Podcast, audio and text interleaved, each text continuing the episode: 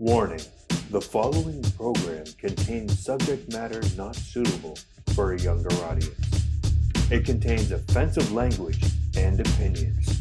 Stop it! You're acting like a child! Greetings, ghouls.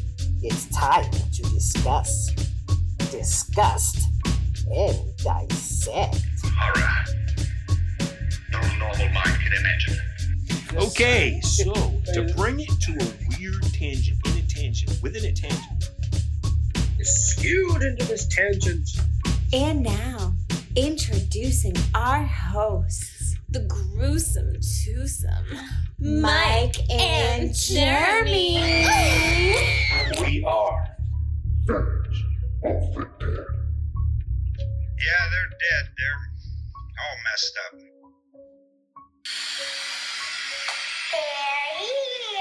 Welcome, we are fans of the dead. I'm Mike. I'm Jeremy. What's up, bro? Not a whole lot, man. Getting ready for yet another snowstorm. Yeah, I feel like you really jinxed us when you were talking about snow in our last episode. It's like, oh, we haven't got that much snow. Three snowstorms later, Yeah, dude, I this last one I got almost two feet. uh, we got this uh, wood thing that the kids measure the snow with. They go out and, like jam it into the earth. We got 13 inches. That's it. But it felt heavy, like it was all compact. Well, that's the thing. Like up here, it was super light. It took me like no time at all to clean my driveway. I get to work and it it was like eight inches of just sludge and just grossness and disgusting. Yeah, that the day it started, I was on my way home. I saw a car flipped over. Like there were accidents everywhere. The roads were terrible. Oh Jesus! No good, bad time. Not a great segue into romance. No. What are you cracking? So I thought I would give this a try because I hadn't seen it around here. This is a Steve Austin's Broken Skull IPA. Steve Austin as the uh, wrestler. Yeah. Thought I'd give it a try. This is my first tasting. Cool. Now are you gonna like pour it on your face and then crush the can? I was gonna have Susan throw one to me and then do it, Yeah. but then I'd, I'd I'd get my like laptop and stuff probably damaged. Well, what you should do is like the woman did in Chainsaw Hookers. You know, put plastic over everything. You know, because you like to make a mess. Yeah, I get carried away sometimes. All right, so so romantic horror movies, or better yet, horror couples. Yeah, see, I focus more on the couples in this one. Yeah, so at first it was like, wow, this might be a hard subject, and then I I had so many couples that I was watching movies to take people off of my list.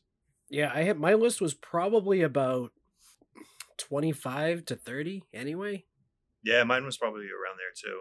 And I mean, I threw it out there on Twitter and didn't get really a lot of feedback. I feel like people aren't really thinking about couples. No. And I did the same thing on on Instagram. Got a lot of likes. A lot of people looked at it.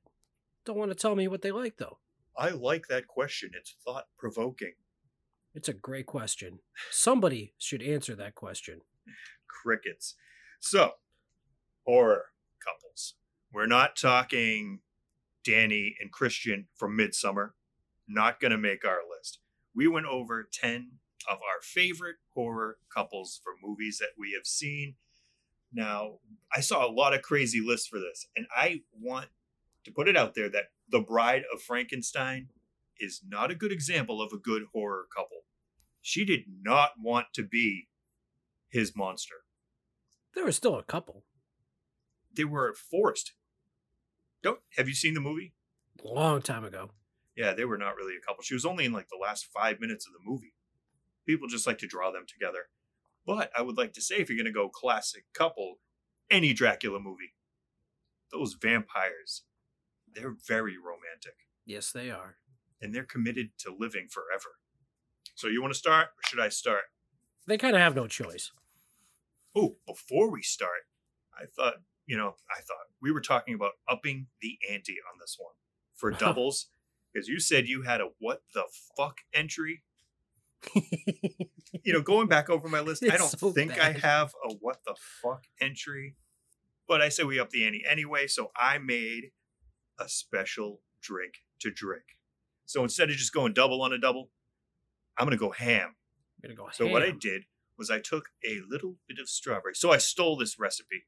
It's called the Love Potion, but then I bastardized it and turned it into a shot as opposed to basically what turned out to be a fruity martini. So you take a strawberry, and you cut it into a little heart, and it's very cute, and then you stab it with a wooden stake. Put it in your drink, and I've got a spiked seltzer. We got some spiced pineapple. Gonna do a splash of that. And they wanted grenadine, but I ain't putting no grenadine in my drink. So I got some I'm not a fan. raspberry lemonade. Just a splash of that, just just for the color. Because really what it's gonna be, I got a hundred proof New Amsterdam. That's that's gonna be the bulk of my drink. So every time we have a double in this one, take a shot shot.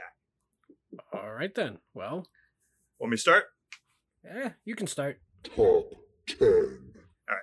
So, to paraphrase David Lee Roth on Ice Cream Man, I'd like to dedicate this one to the ladies. So, settle in, kick back, relax, and get in the mood as we discuss some of our favorite horror couples. My number 10, I had to start number 10 with someone special. Now, they weren't really in the franchise that long, they weren't in the movie that long, but it's because of them that we have one of the greatest franchises in all of horror history Claudette Hayes and Barry Jackson. Okay then. You look confused. I figured this would definitely be on your list.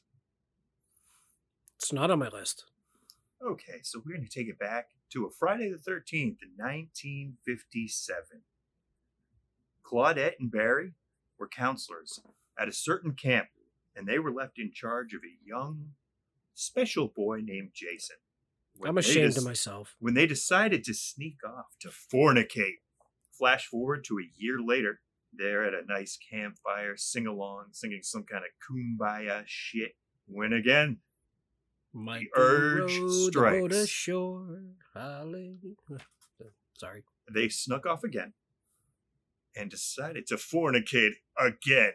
Those dirty sinners. Well, They were time, making love. I don't think they really got that far. It was a little bit of coitus interruptus as a Pamela Voorhees entered and killed the fuck out of them, thus starting the killing spree at Camp Crystal Lake. I'm ashamed. I didn't catch the names. Just I don't know. I never really heard. I never really read the last names. But yeah, it's cool. They they started. They started it all. Yep. Played by Deborah S. Ryan and Willie Adams. Thank you guys and cheers to you. Cheers. All right. So my number 10. This was kind of an iffy one, but you know what? It's a musical, but it's still kind of horror-ish. I went with Seymour Krelborn and Audrey from Little Shop of Horrors. Uh, did you say Audrey or Audrey II? Well, it's true. It could have been a little bit of a love triangle for a little while. Giggity giggity. so Seymour, he works at Mushnick's flower shop, as does Audrey, and he obviously he's he's he's got this crush on her, but she's kind of going out with this evil dentist dude. Steve Martin. Yes, Or if we're doing the original, I guess it would be different people. yeah. Jack Nicholson was in the original. I don't. I forget who he played. So anyway, he buys a plant, a Venus flytrap, for a dollar ninety five. What a bargain. Oh God. So, but he names it after Audrey, his his little uh, crush Love- there, Yeah, his love interest. his love interest. Yes. Problem is, it only grows if it drinks blood. But he is willing to do anything to get his Audrey, and includes feeding her dead boyfriend to the plant after chopping him up himself. Yeah, that's true love. Or true infatuation, because they weren't even together. No, they weren't. Well, they ended up together. Of course, every little shop, little shop of horrors has to have a good ending. Of course. Great soundtrack. Love that soundtrack. Oh, I still ro- I've I've been rocking that soundtrack since I was like seven. Downtown. Where the Where the streets are are broke. Uh, that was a good one. Number nine, from 1987, I chose a couple that was willing to go to hell and back with each other. And I mean literally. We're going to hell in Hellraiser with Julia and Frank Cotton. Hold on, let me just solve this puzzle before we're all fucked. I fucking love this thing. Sorry. Julia and Frank Cotton. Now, they share the same name, but they're not actually married. See, Frank has a brother Larry. In five days from now, he's gonna marry. Yeah, Julia and Frank first met a few days before the wedding, and I don't call it true love, but true lust. So they're played by Claire Higgins and Sean Chapman. Their love sparked nine sequels. Roger Ebert called this movie Bankruptcy of Imagination. Pretty fucking crazy. So basically, her real husband, Larry, they're moving into Frank and Larry's parents' house. Larry cuts his hand and bleeds all over the floor, which of course was the ritual or the ritual site of some hellish satanic ritual. This resurrects Frank as a skinless corpse, which, as I've said before, if you can make out the skinless body, that's that's relationship goals right there. And we learned that the blood resurrected Frank from hell, and he was trying to escape, but he needed more blood. So she went to the bar, brought home some men, As you typically fucking- do. yeah, and fucking killed them. Not fucked and killed them, but fucking killed them and Yeah. used their blood to resurrect Frank and accidentally release the Cenobites who are mad because they want to tear his fucking soul apart. Jesus wept. I That was a love rough day. Hellraiser. That's that's one of my favorite movies. It is so good. Clive Barker, the man. Yes. All right. So you ready for the what the fuck?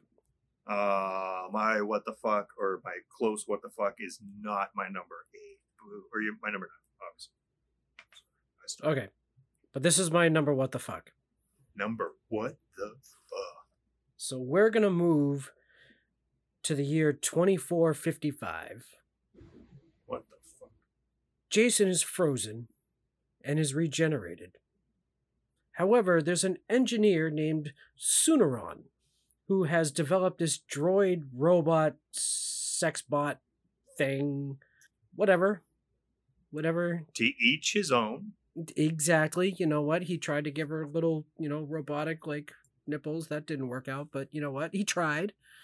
It's actually like probably big business right now. no kidding. However, she is one badass motherfucking ass kicker. Well, she's a robot. Which is true. She blew Jason to shit. Granted, Uber Jason did kind of get a little bit ahead from her. Ah, I see what you did there. Ha ha. Ah. He knocked her head off. No, just it was just they're just a fun. I don't even know if you could call them a couple. I saw them as a couple because I mean he treated her like it was his girlfriend. Like at the end, he's like holding her head, and it's like, oh look, this is the Earth. It was just just just fun, despite all the all the flack that the movie gets. It's just a stupid fun movie. I mean, one of the kills in that movie is listed as one of the greatest kills ever. Can't be all Uh, that bad. The liquid nitrogen one. Yes. Yeah. Smashing good time. Oh, it's great. I love it. Word. Number eight, Mallory in Mickey Knox from 1994's Natural Born Killers. Now, I guess you could argue that this is not technically horror, but it's goddamn at least horror adjacent, and it's some pretty fucking disturbing shit in that movie. It's about two serial killers. One saves the other from an abusive home life, and they tour the country together, as lovers do, leaving bodies in their trail. Great movie. Juliette Lewis and Woody Harrelson play in this Oliver Stone adaptation of a Quentin Tarantino script. I would have loved to see what Quentin would have done with this movie. You get Trent Reznor producing the soundtrack. Some awesome fucking good times. You seen this movie? Yeah, I've seen it. Like the dialogue, obviously Quentin Tarantino. So I, I don't know how much Oliver kept, but you know, the only thing that kills the demon is love. So this dude batshit crazy. Obviously, they're both batshit crazy. He's like, wherever we go, whatever happens, Mickey, when I look up at the stars, I'll know you'll be looking up at the same ones. Same ones, baby. You make every day feel like kindergarten. it's a it's a magical type of twisted love. Fun, fun, fun movie. Dude, that whole like jailbreak thing is just fucking awesome. That whole movie's awesome. But yeah, it's like kind of different sections and Yeah. different types of movies. Like that whole Rodney Dangerfield, like fake 50s sitcom. Good movie. All right, so my my number eight. I finally watched this all the way through, Oh, and it's funny because like I had really no intention of like it having any part of of the tangent. I was just like, you know what? I I just want to watch the movie. So we're gonna go with David Kessler and Nurse Price in An American Werewolf in London. hello, nurse. uh, played by David Naughton and Jenny Agutter. I'm guessing. I'm really not sure how to pronounce that last name. You have you have two friends, David and Jack. They go backpacking in England, and they hitch a ride with this with on a truck with some lambs or sheep or goats or whatever the fuck I forget. And he only goes so far, and so they find this pub. They don't really look very welcome The slaughtered lamb. the slaughtered lamb, yes. Uh, long story short, they're- basically like kind of like thrown out of the bar for noticing like the, the, the pentagram or whatever on the on the wall. And they just send them on their way in the middle of a rainstorm. They get attacked by werewolf. Jack dies, and David ends up in a hospital. Enter Nurse Price. So they end up kind of taking like a liking to each other, I guess, or he gets um what? Uh, they take a liking to each other, or Shut up. so after he gets discharged from the hospital, he stays at her place. Now he's starting to also see his friend like Jack pop up all you know all over the place, which kind of had like a almost like an idle hands kind of thing. Yeah, I liked how he kept getting more and more decrepit as it Right. went on. yeah. By the time like they get to like the movie theater scene, like he's All fucked up. Right. Awesome movie. Like the the effects in this movie are just I don't know how you can like top it for like practical effects. I mean, yeah, one of the greatest effects movie of all time. Like I've said before, Oscar. They got an Oscar, the Yeah. first Oscar in the category, and Yeah. it still stands up. It still looks fucking cool. Yeah, it is. Um just just I don't know why it took me so long to to finally see this movie in the soundtrack. I mean, I think we mentioned it in the soundtrack uh tangent way back when is just phenomenal. Phenomenal, phenomena. Do, do, do, do, do. So my number seven, I guess, could be my what the fuck if I have a what the fuck, but I think it's very romantic. We have Arnie Cunningham and Christine, 1983's Christine. Oh. Now this couple was ride or die. We had Christine is a 1958 cherry red Plymouth Fury, and we have Keith Gordon playing the young Arnie Cunningham, who meets Christine one day after school and apparently the owner, Roland LeBay, his daughter choked on a hamburger in the back seat. His wife committed suicide by carbon monoxide up front. Yeah, not not some good shit that happened in this car. So Arnie gets the car, he fixes it up, and that's when he starts acting cool. He's kind of get this bad boy thing going on. He gets a job. He starts talking to his parents about moving out. I mean, the job is kind of shady, but you know, whatever. He starts becoming distant from his best friend and his family. The cool girl at school who's way out of his league, she wants to start dating him, but there's this whole big jealousy triangle going on with Christine. Now, basically, the movie's like that's real teenage infatuation shit Yeah. love, loss, and murder. Three things that just go amazing together. Yeah. Now, whichever version you're checking out, whether it be Stephen King's book or John Carpenter's movie, they are both fun. And John Carpenter has a badass soundtrack to that movie. What was your first car?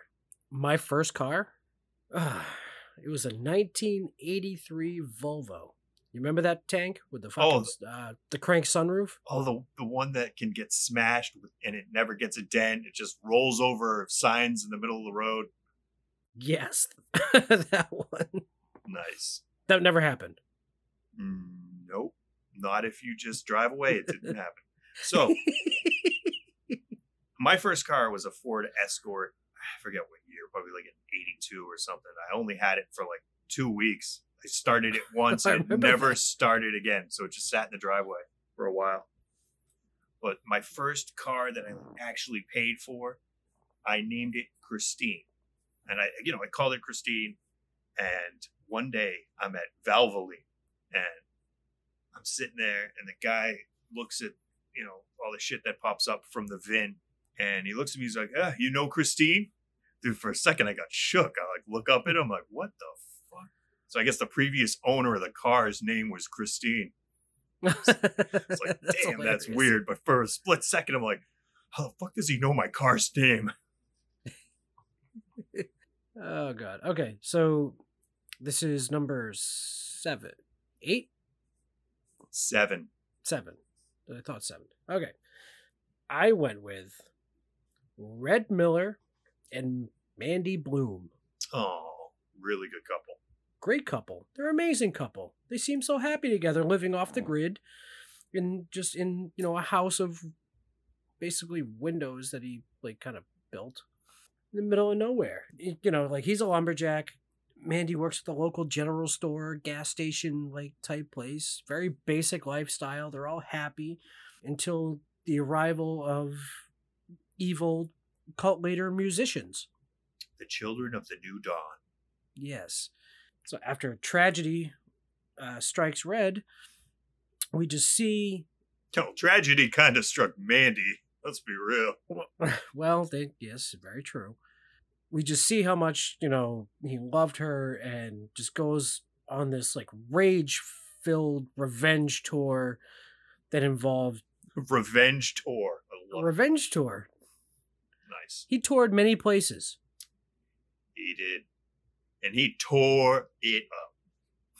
I mean, he in the meantime taking you know a face full of blow, and there was chainsaw fights and Vodka. A lot of vodka. Acid milkshakes and stuff. And I mean, just great, great movie.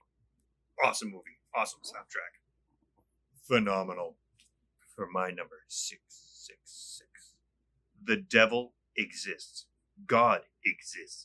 And for us, as people, our very destiny hinges upon which one we elect to follow. So I was just watching this movie by happenstance, not thinking to include it, but I had to include it after I watched The Conjuring, talking about Lorraine and Ed Warren. I would like to talk about them besides The Conjuring, but we'll focus a little more on that movie. But I mean, this was a real couple, and they were really Mhm. awesome, awesome people. Unless you believe that they were, you know, a scam and hoaxing everyone, then I guess you probably don't think they're they're pretty awesome. But they have a great story. I'd honestly like to think that they weren't. I don't. I don't think they were. No, I mean they were even called out on it at one point, and they were like, "Yeah, I mean you can see us as perpetrating hoaxes and feeding off of this, but that's only because you're not looking at it with God. You're looking at it just based on scientific facts." Right. So anyway, Vera Farmiga and Patrick Wilson lead the New England Society for Psychic Research. They started that in 1952, and big names in horror are because of some of their findings. I mean, obviously, The Conjuring and Annabelle and all of that whole universe. Amityville Horror, they went, they checked that out. The Haunting in Connecticut, they went, they checked that out. But I just love their story. So she's a clairvoyant, and he's a self-taught exorcist. God brought us together for a reason. Good shit. Very good shit. I actually really enjoyed um, the Conjuring universe.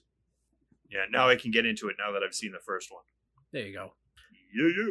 So my number six, we're gonna go with another Patrick Wilson movie. I went with Josh and Renai Lambert Oh, okay. from Insidious. Uh, Patrick Wilson, Rose Byrne.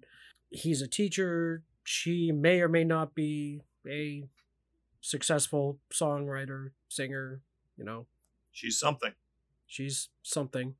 Their child, they have to deal with their child who is an astral projector.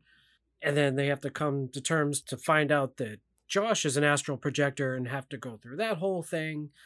I don't know. They're just, they have their ups and they have their downs. They've got their all arounds. Astral projecting. Okay. My notes didn't print out on that one, so I'm just flying off the top of my. Oh, they did have a love. They did have a great love story. Like imagine trying to keep it together, keep your family together when you have one son who's basically comatose in a room, and they have to move a couple times because the mother is freaking out, thinking the house is on it, but it's not the house. It's the boy.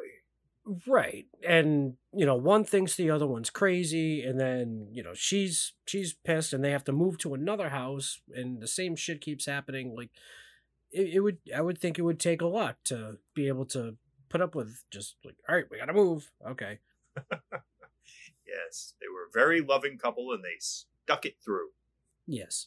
So, number five, I chose a couple who are in this movie, and despite title being someone that's only in the movie for 17 minutes, it's their movie. I'm going with Barbara and Adam Maitland, 1988's Beetlejuice, Beetlejuice, Beetlejuice. Geena Davis and Alec Baldwin.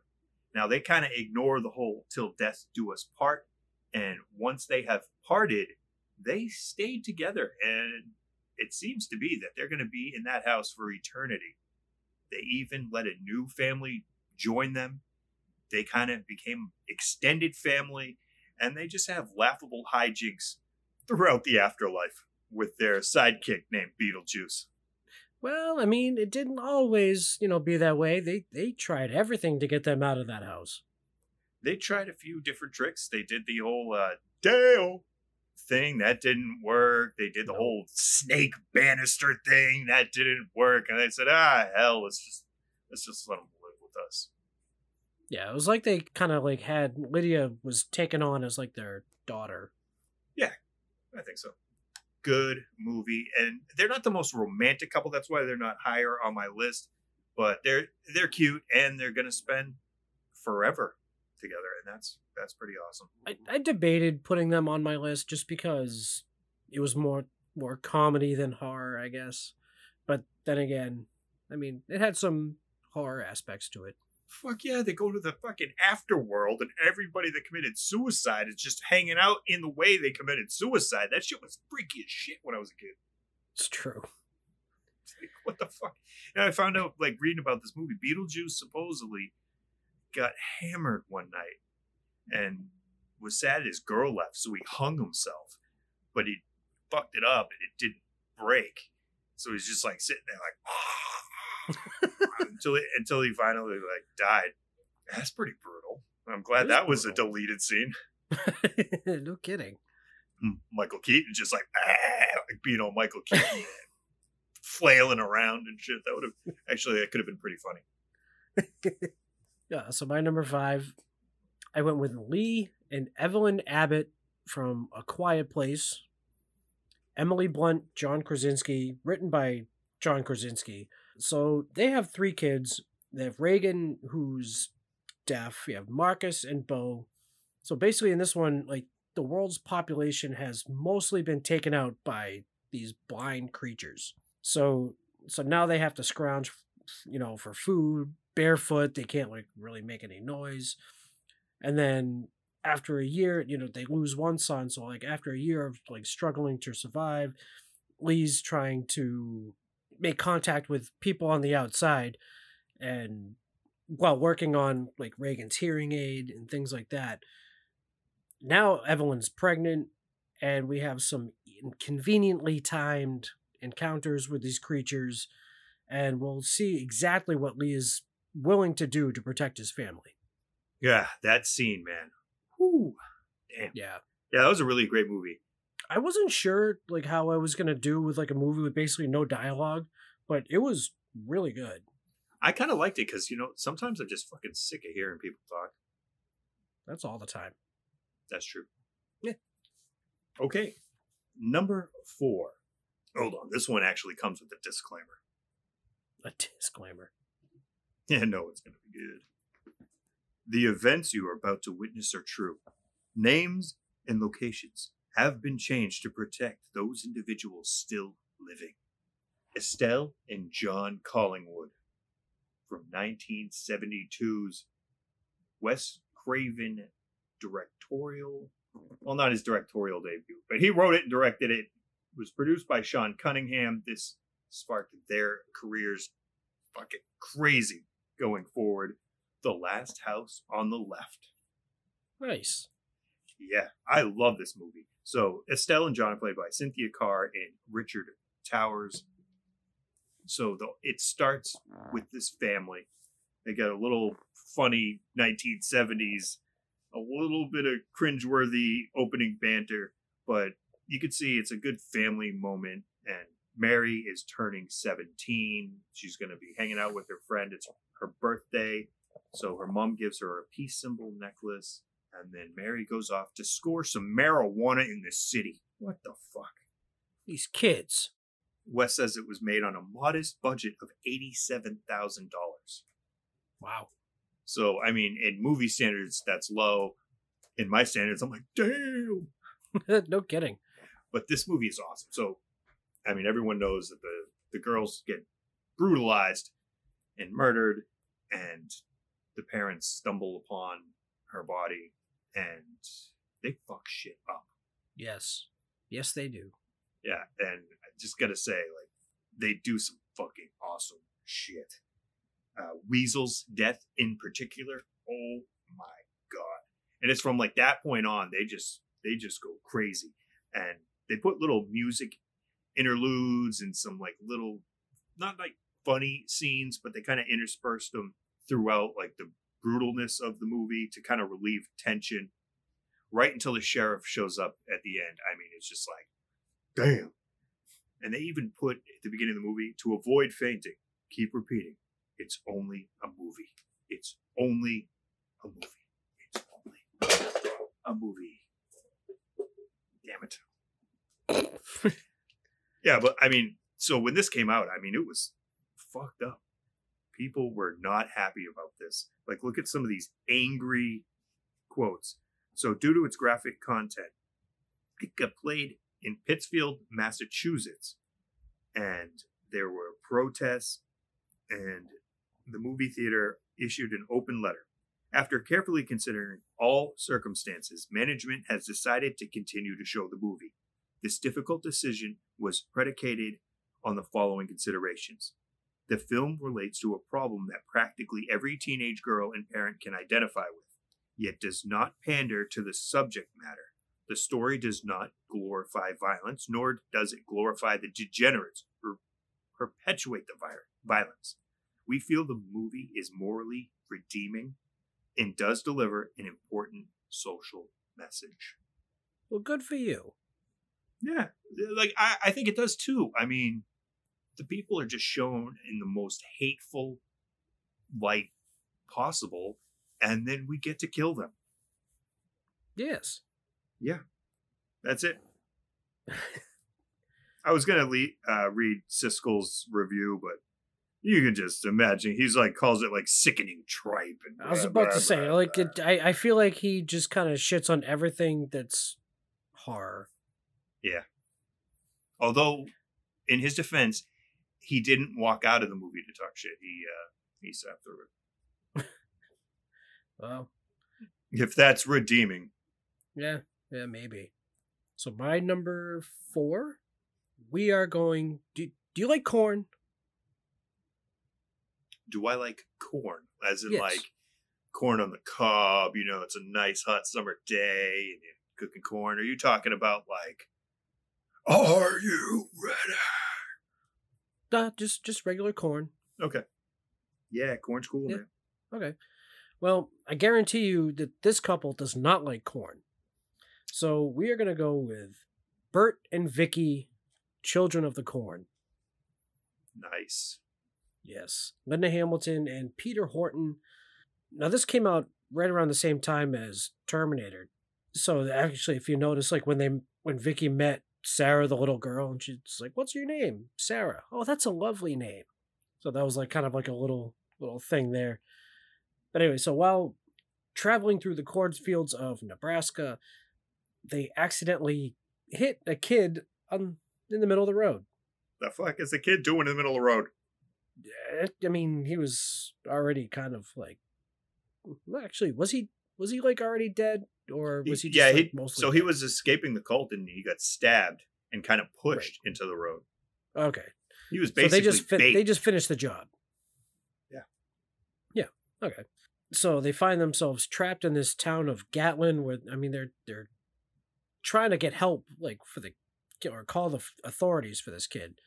Um, so they're stuck in this town of Gatlin. And they can't seem to find any adults or anyone to report this uh, accident to. No, they're all dead. Because Isaac, who was apparently, did you know he was like 24 when he like filmed that? Really? Yeah, Oh shit. I read that, and I looked up his IMDb. He was born in 1959. I'm like, he looks like eight. yeah. Damn. I was like, holy shit. Hasn't shouldn't he have been sent out and like put up on the cross for the man or the thing that lives behind the rose? Well, he was. Well, yeah, but I mean, long time ago. If he was 24, that's past the That's age. true. Yeah, that's true. That's true. That's very true. But I guess if you're the one that interprets the the words from he who walks behind the rose. Yeah. So they run into Sarah, who like she sees visions. She has the the ability of sight. She's a clairvoyant with a crayon. this is very true. Uh, Vicky's taken hostage and put up on a corn cross. And, you know, they go after Burt, who gets a little help from this other kid, Job. And Sarah tries, you know, they try to help the he who walks behind the rose. But yeah, no, they, they worked they worked great together as a couple. They're they seem very, very happy together and they know how to beat the devil. Um, a little bit different from the short story. Now, when I first Yes. saw that movie, dude, it was like on you know channel fifty seven randomly in the afternoon, and I'm like alone upstairs, and I was dude, that movie that freaked me out as a kid. Um, but the so in the story originally, like they were on the brink of divorce when they're doing this like cross country trip, Right. and this kind of ended up bonding them close together, you know, until the end of the I was about to say at the end of the story. Uh, uh, Uh, sorry. However, apparently there was a copy of Night Shift on their dashboard. that's where the story's from and that is Yes. probably the most read taped together with scotch tape book in my collection Mine is not as taped together. yeah mine's fucked up Mine's right there. But actually, I meant to I meant to say also. So apparently, I guess in the book, like their real names, like Isaac and Malachi, like their real names were like William Renfrew and Craig Boardman. yeah not as Sounds cool. like a sounds like a fucking law firm. All right, that's all I got. malachi and isaac and isaac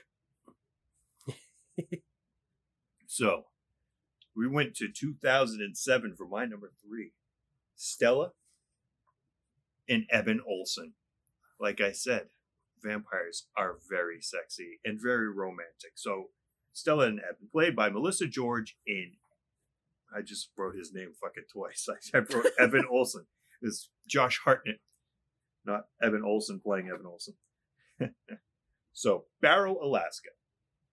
Actually gets two months of night i was reading which sounds like it's horrible. Can you hmm. imagine? Two months of night but 30 days of night and it's a really good premise so they're Yeah. isolated it's they even start the movie it's like this desert of snow and you know the tiny little town they're very self-sufficient they get locked off for this period of night and vampires like why didn't we ever do this before this is awesome they plan to just go in, feed off of them for that 30 days, and then just bounce. Great movie. So at the beginning, Estelle and John are a little bit estranged, but she's back. She ends up getting stuck there, and they haven't divorced yet. But you can tell that they haven't been living together. They haven't seen each other for a while. But when shit hits the fan, they just go at it and they work together very well. And obviously, they're still in love.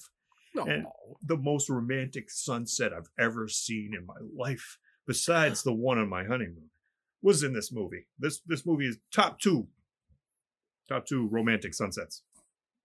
Nice. When man meets a force he can't destroy, he destroys himself. What a plague you are.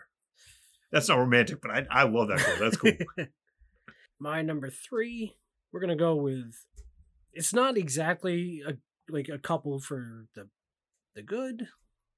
Are you defending your choice here? No, I'm just I'm just saying, Right. you know, they're they're not necessarily you know the happiest couple like in this movie at at, at a certain point. So we're gonna go Rosemary and Guy Woodhouse. Rosemary's Baby.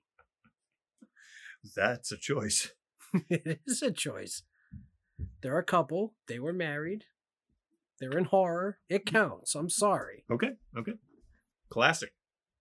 So we have Rosemary and her struggling actor husband guy. They move into this new apartment called the Bramford in New York City, although it was actually filmed at the Dakota. Eventually, Scary history there. yes, but not quite yet. Well, maybe them doing this devil movie fucked it up for everybody. It's true. It's very true. So eventually, they make friends with their next door neighbors, the Castevets.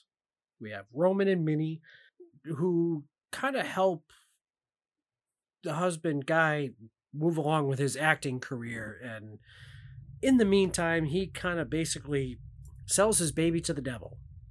I hope he got a good price. well, his acting career started to go up, you know. So Rosemary's starting to be shut out from her circle of friends. Everybody around her knows basically what's going on. She has no clue. She's the most like isolated person. I mean, that has to be probably one of the worst feelings in the world. Yeah. So, Being alone with the devil's child. right. I mean, for, for like 1968, I mean, this this is a pretty unsettling movie. It's very unsettling. Yeah. you know so i i would i would have been in, interested to to be in a theater and just kind of like watch people's reactions like while watching this movie Yeah, that would be interesting. But it would just be cool to see it in the movie theater. this is true yes All right. Number two from 1993 Julie Walker and Curt Reynolds. This is one of the most romantic horror movies ever made in the history of horror. So, Julie Walker and Curt Reynolds are played by Melinda Clarke and J. Trevor Edmond. So, he's an army brat. His dad's like big wig military, works at this industrial science lab. Return of the Living Dead 3. So, he is about to move. This is Curt. And his girlfriend, she's like, bad girl, wrong side of the tracks, morbid goth. And Curt decides that he's going to run away with Julie to be a rock and roll drummer. Now, obviously, dad's pretty mad.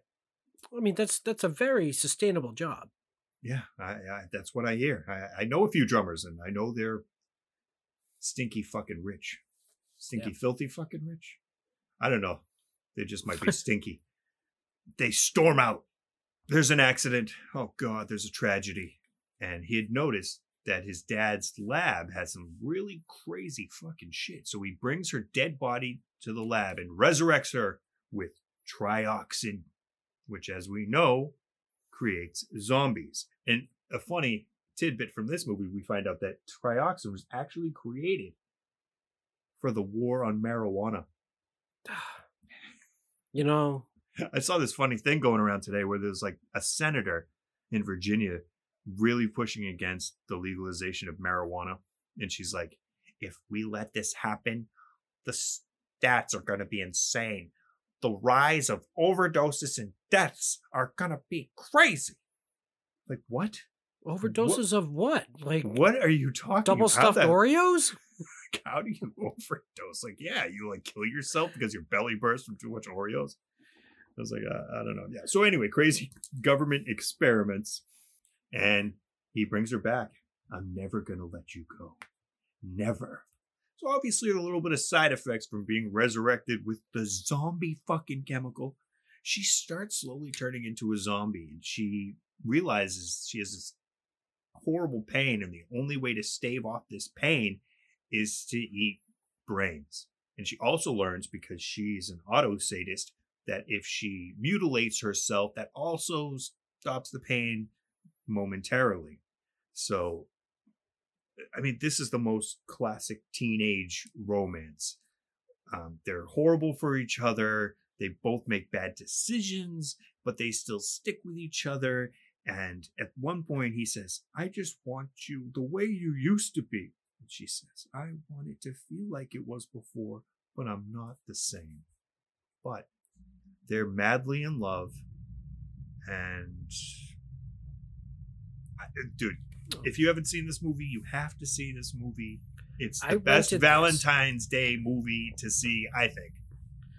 I I'm pretty sure I rented this when I was like 12. I think I think this was probably the last time I saw that. Yeah, I think I saw it late night HBO, and I was, ooh, boobies. Yeah, no, I I think I I went to uh the place turned into Clockwork Pizza. There used to be a video store in there. I'm sure everyone knows what you're talking about. I'm- just you Yeah, know. I, I I know the I know the area. Yeah, Yeah, but anyway, it was in there. I know it was there where I rented it. But anyway. All right, so my number 2, I went with Shaun and Liz from Shaun of the Dead. very good choice. Now, Shaun is probably not the best boyfriend in the world. No, he tends to exasperate things. oh god, it's he forgets to book the table for their anniversary dinner. She's starting to have second thoughts and wants to break it off with him, which devastates him. But as this zombie apocalypse is starting to take over, Shaun's main goal is to get to Liz. Now, as they get together, now we have Ed, who is Shaun's best friend, and Liz's friends, who don't seem to like anybody, really. Their goal now to have a pint where this could wait for this all to blow over, but in the meantime they pick up Shaun's mom, sorry Philip, and you know, we just take on a bunch of zombies in a bar. Great movie, very light comedy, but keeps the zombie stuff cool and gory enough that like that is a great mix. Great movie, great soundtrack, great acting in it. The directing is awesome. That movie is fun all around. I I will say I will never listen to Don't Stop Me Now the same way again. Like whenever that song comes on, like I feel like I just need to like hit something with like the friggin' beat. Kill the queen. but dogs can look up. I heard that somewhere. Yeah. Yeah. All right. So my number one wasn't Julie Walker and Curt Reynolds. No, they have the perfect romantic movie from beginning to end. Perfect. But my favorite horror couple of all time, my number one, Number one. they've been a couple since 1938. And they're still going strong. They even have a new animated sequel coming up in October of this year. Maybe it might get pushed back again. I'm talking about Morticia and Gomez Addams. How can you not?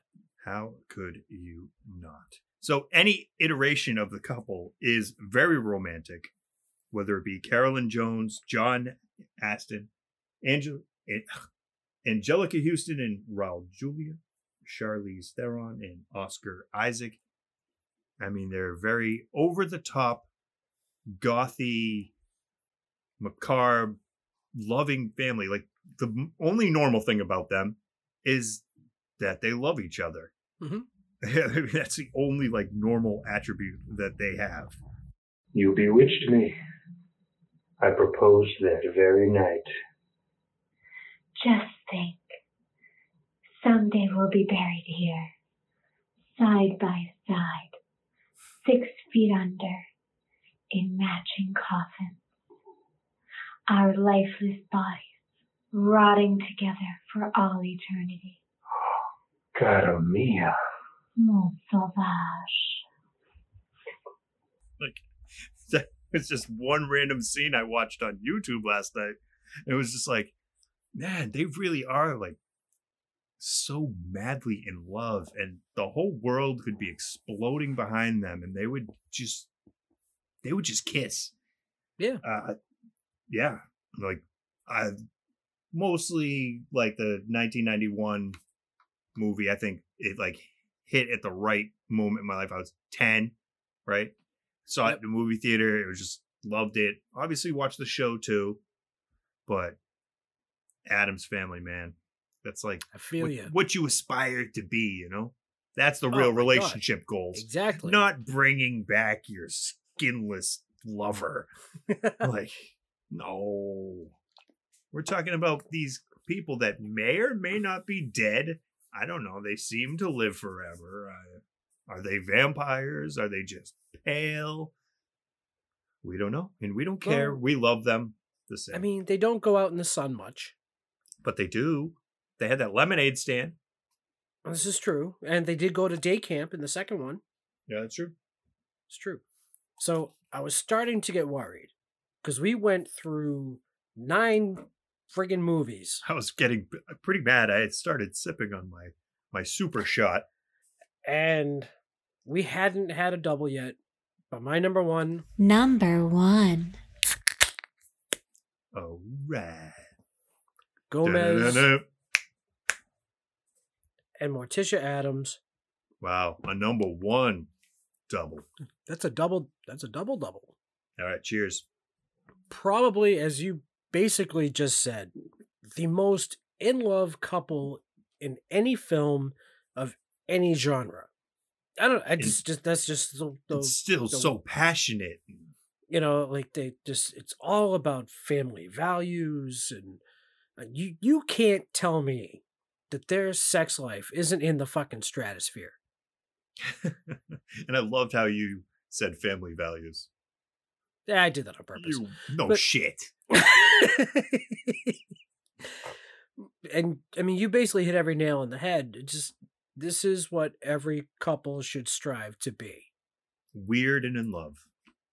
yeah i mean that's that's the thing like each they have their weird shit that they do every uh, that's what every couple has like the weird either weird shit that they do or just the same stupid sick sense of humor you know it's just like that's that's relationship goals right there Yeah. And your whole stratosphere comment, uh, yeah, they're definitely their bedroom game is on point. There's that one Yes. point when he's like savoring her from torture, and he's like, "Oh, chains and whips." She's like, "Later, Gomez," or like some shit like that. yeah no that's it's they they they know what they're doing Yeah. Uh, any runner-ups? I had a lot of runner ups. Now, I wasn't sure. I almost put Danny and Christian on my list. What? I mean, yeah, they're a couple. They're, they're a couple. They were couple, a couple of assholes. This is true, but they were a couple nonetheless. Yeah, they were. You know, um, They were a couple like Ozzy and Dio. yeah, yeah, I guess so. Um, I I left the Torrances off my list. Um, like Sidney and um, God, what, what was his name in the Scream Three? Yeah, yeah. I had a lot of runner-ups that I felt like I should mention really quickly. What is it? Mama Celeste and Papa Justify, Addison and Zed, Tree and Carter, Needy and Jennifer, Columbus and Wichita, Carol and Daryl, Adelaide and Gabe, Brad and Janet. Damn it. Wooblet and Goober, the Wilsons, the Freelings, the Judds, the Lutzes, the Gummers, the Brodies, the Munsters, the Bannisters, and the young couple from Tales from the Dark Side segment, Lover's Vow. Are definitely worth mentioning. Yeah, I mean, I left the Le Domases from Ready or Not off. Um, I actually thought about Peter Venkman and Dana from Ghostbusters, but I was like, eh, I mean, that probably isn't there. Um, Yeah, I was going with Strange Love for the couples that I picked. yeah, and you know what? Which one? I kind of wish I actually put on my list now. I, so I, I'll put it as an asterisk for like number ten plus. Was um like Mike Myers and Nancy.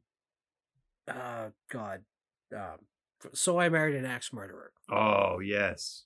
you know, just a great, fantastic movie of like them trying to figure out like, does she want to kill me? Does she not want to kill me? I don't know.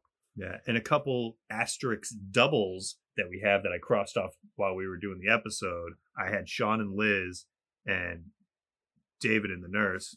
Nice. Any feedback? I got a little bit of feedback on Facebook. Fan feedback. Uh oh, you still there? Yeah, I'm here. Why? I don't know. I hit a button. Don't hit buttons, old man. There you are. I don't know. I moved my mouse and it was just like, what the fuck are you doing? Okay, so our fan of the dead member, uh, what would you, I don't know, what would you call it? Honorary fan of the dead member, Lauren. She went with Burt and Heather from Tremors, which Nice. that was actually on my list, but not quite like a runner up. Um, And I think they would have gone the distance if the Mrs. Gummer wasn't played by Reba McEntire. I mean, she had a you know singing Right. career and a TV show and all this other shit. She's not trying to do Tremors two through now. You know. They were a badass couple in that first movie. Yeah, Burt's still in all the movies. They just put one out last Yeah. year. Yeah, yep, yep. He is. He's there. Um so and Stampede. our buddy Tony Gallagher uh, said Nancy and Johnny from Nightmare on Elm Street. That was a pretty good one. And Eric Seeger went with the Bride of Chucky like couple there. Ah, yeah. So yeah, So you had Tony on feedback, and I have Tony on feedback. he suggested Mike and Jeremy. What a gruesome twosome. Gotcha. uh, it doesn't count because we haven't been in any movies. Ah, so got you. Aha! well, the Blair Bitch Project does not count. that's a movie. That was a short. It counts as a short. A fucking bad short. Uh, It's an amazing short. Shut up. And Tony you would- also shouted out that he's all caught up on the podcast. You guys got quite aggressive towards the end of the year. Me likey. Chainsaw hooker in my dreams. Aw. Yeah, very nice. So, yeah, I mean, watch some romantic horror. You got like almost exactly a week. No, by the time this comes out, it's it's Valentine's Day. It's already too late. You fucked it up. You didn't do anything romantic. You should have gone into the future to listen to this. Because nothing says romance like watching zombies eat each other and people fucking get murdered and serial killers kissing. Yes, I agree. So, as always, you can listen to us on Podomatic, Spotify, iTunes, Player FM, Deezer, iHeartRadio. What what What? what the fuck are those? No, those are, I, I went and looked at the list of like stuff that were available on, and I'm like, I don't even know some of these things, but What the hell is a Deezer? Oh my god, you sound like a geezer. Jesus fucking Christ, gang. Uh, you can also do this funny thing.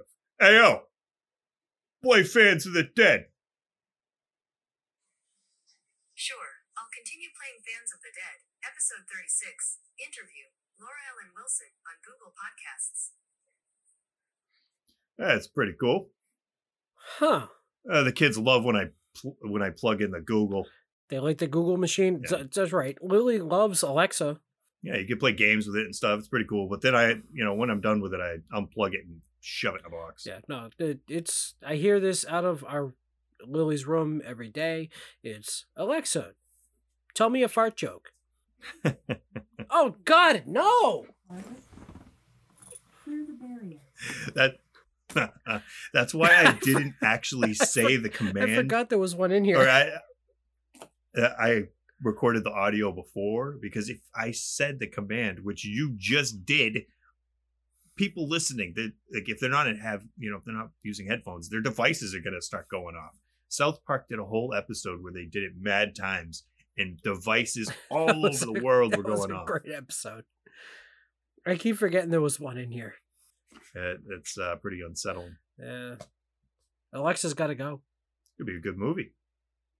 Could be about uh, people fighting technology. Yes, I'm on it. All right, that's it. Uh, we got nothing. So until next time, have fun, be safe. Peace.